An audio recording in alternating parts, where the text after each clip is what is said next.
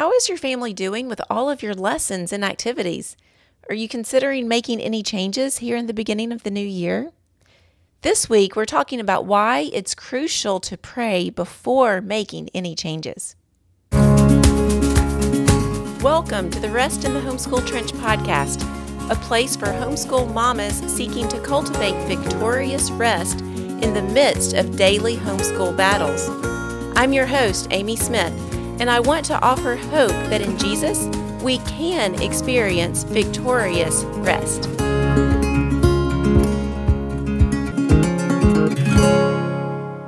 Welcome back to 21 Days of Homeschool Prayers. We're in our final week of intentionally seeking Jesus first here in the first month of the new year. We've talked about praying for our people, praying for the relationships in our home, praying for the hearts of both ourselves and our children. We've talked about praying about our purpose. Why are we doing this homeschool thing anyway?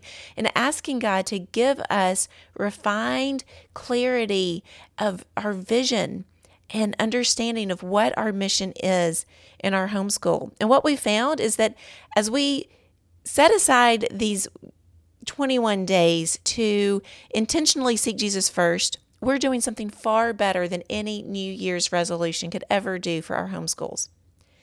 So today we're going to be talking about an area that might be the first thing we tend to pray about when we pray about our homeschools, but it's also an area that we honestly can forget to talk to the Lord about.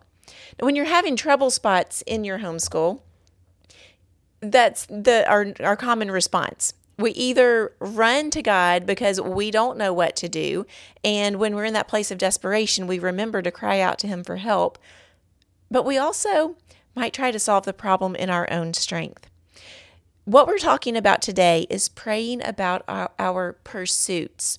Now, this is going to include our lessons and curriculum, our planning routines and schedules. It's all of the activities that we're doing inside our home, outside of our home, at church, volunteer, the fun things for our children.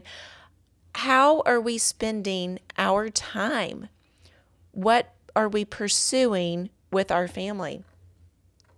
So this was our homeschool prayer focus in the Restful Homeschool Resolution book on day 17. So in the Restful Homeschool Resolution, every day has a specific prayer focus for your homeschool, but that's only one component of each day's chapter. Each day also has a short devotion and a prayer prompt and some journal questions to help think through and actually apply the ideas from Scripture in our hearts as moms and in our homeschools for our family. Well, each day has a one-word focus of, it's always a verb, something that we can do to draw nearer to Jesus and allow Him to do what only He can do in our homeschools. Well, on day 17, that word is calibrate. Yes, some other days the word might make a little more sense, like worship. That's an easy verb to see how it connects to prayer and seeking Jesus to do His work in our homes. But calibrate, what does that actually have to do with any sort of devotion? Well, it actually has a lot to do with taking God's word and applying it in our lives and living prayerfully before the Lord. Because the word calibrate means to realign to a standard. It means to adjust, realign, and adjust. So what in our lives needs to be realigned or adjusted so that we're living according to the standard of God's word and the plans that He has for our families? Well, let me read to you the section from the book about the homeschool prayer focus of praying for our extracurricular activities. Here's what it says. This is an area where my heart certainly needs constant calibration. Our family's activity level tends to swing on a pendulum. We're overcommitted for a season, so we pull back. Each season of the year is an opportunity to consider whether we're making wise decisions with our activities. As we near the end of our 21 days, this is a perfect opportunity to evaluate the extras we're including in our family life. Sometimes the unrest in our hearts is a cue that something needs to change.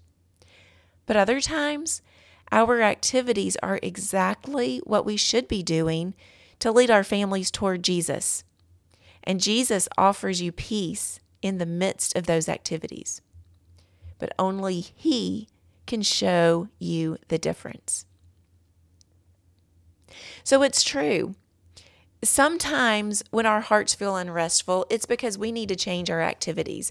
We need to cut some things out. Maybe we've overextended ourselves and our children.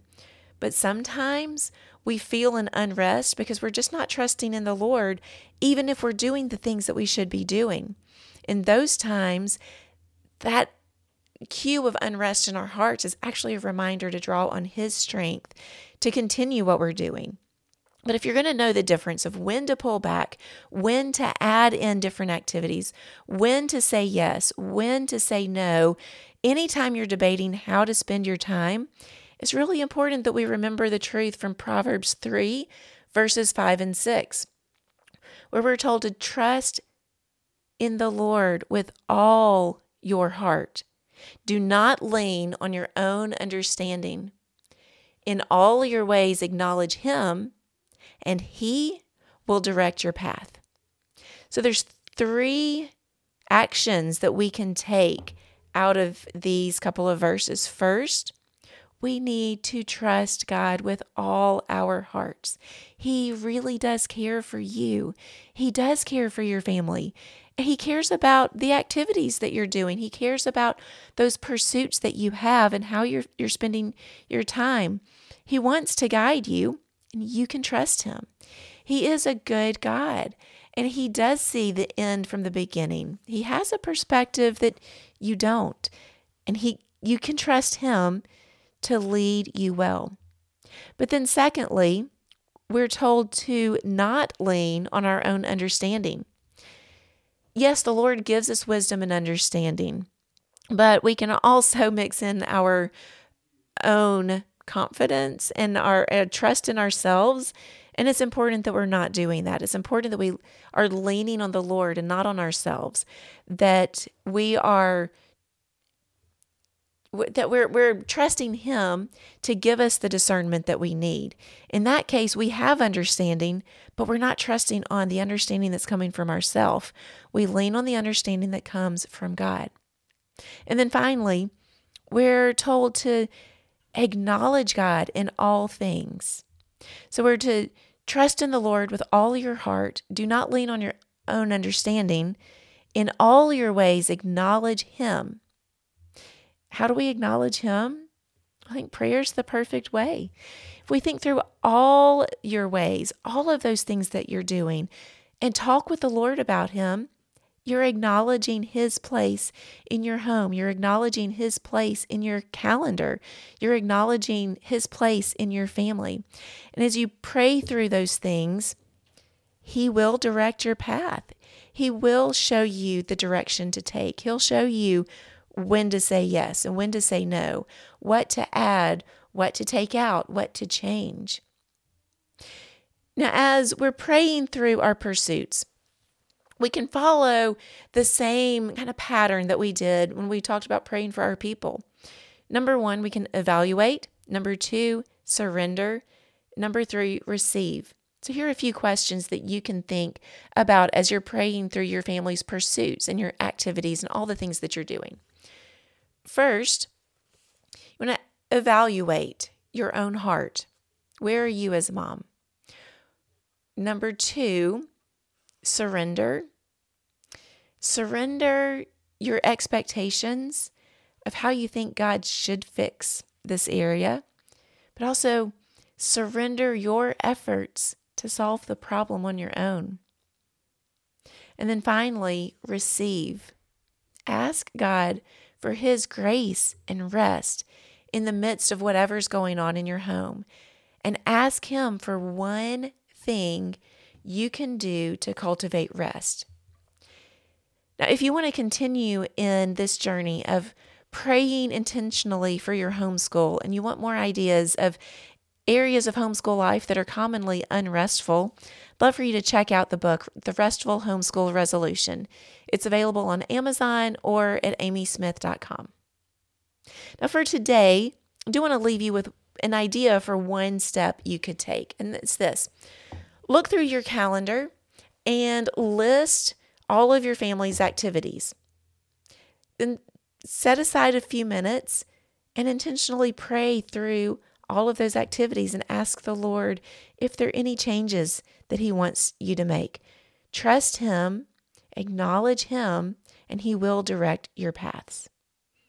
I hope you'll join me next time as we return to our episodes about homeschool mayhem moments. Think about all those crazy times in homeschool life where you have this wonderful plan for the day, your lesson book, you have your tasks together and your lessons, and you have the agenda of what you want to get accomplished in your homeschool day, and then mayhem enters. What is that moment? What are the moments that are likely to throw your homeschool day off course?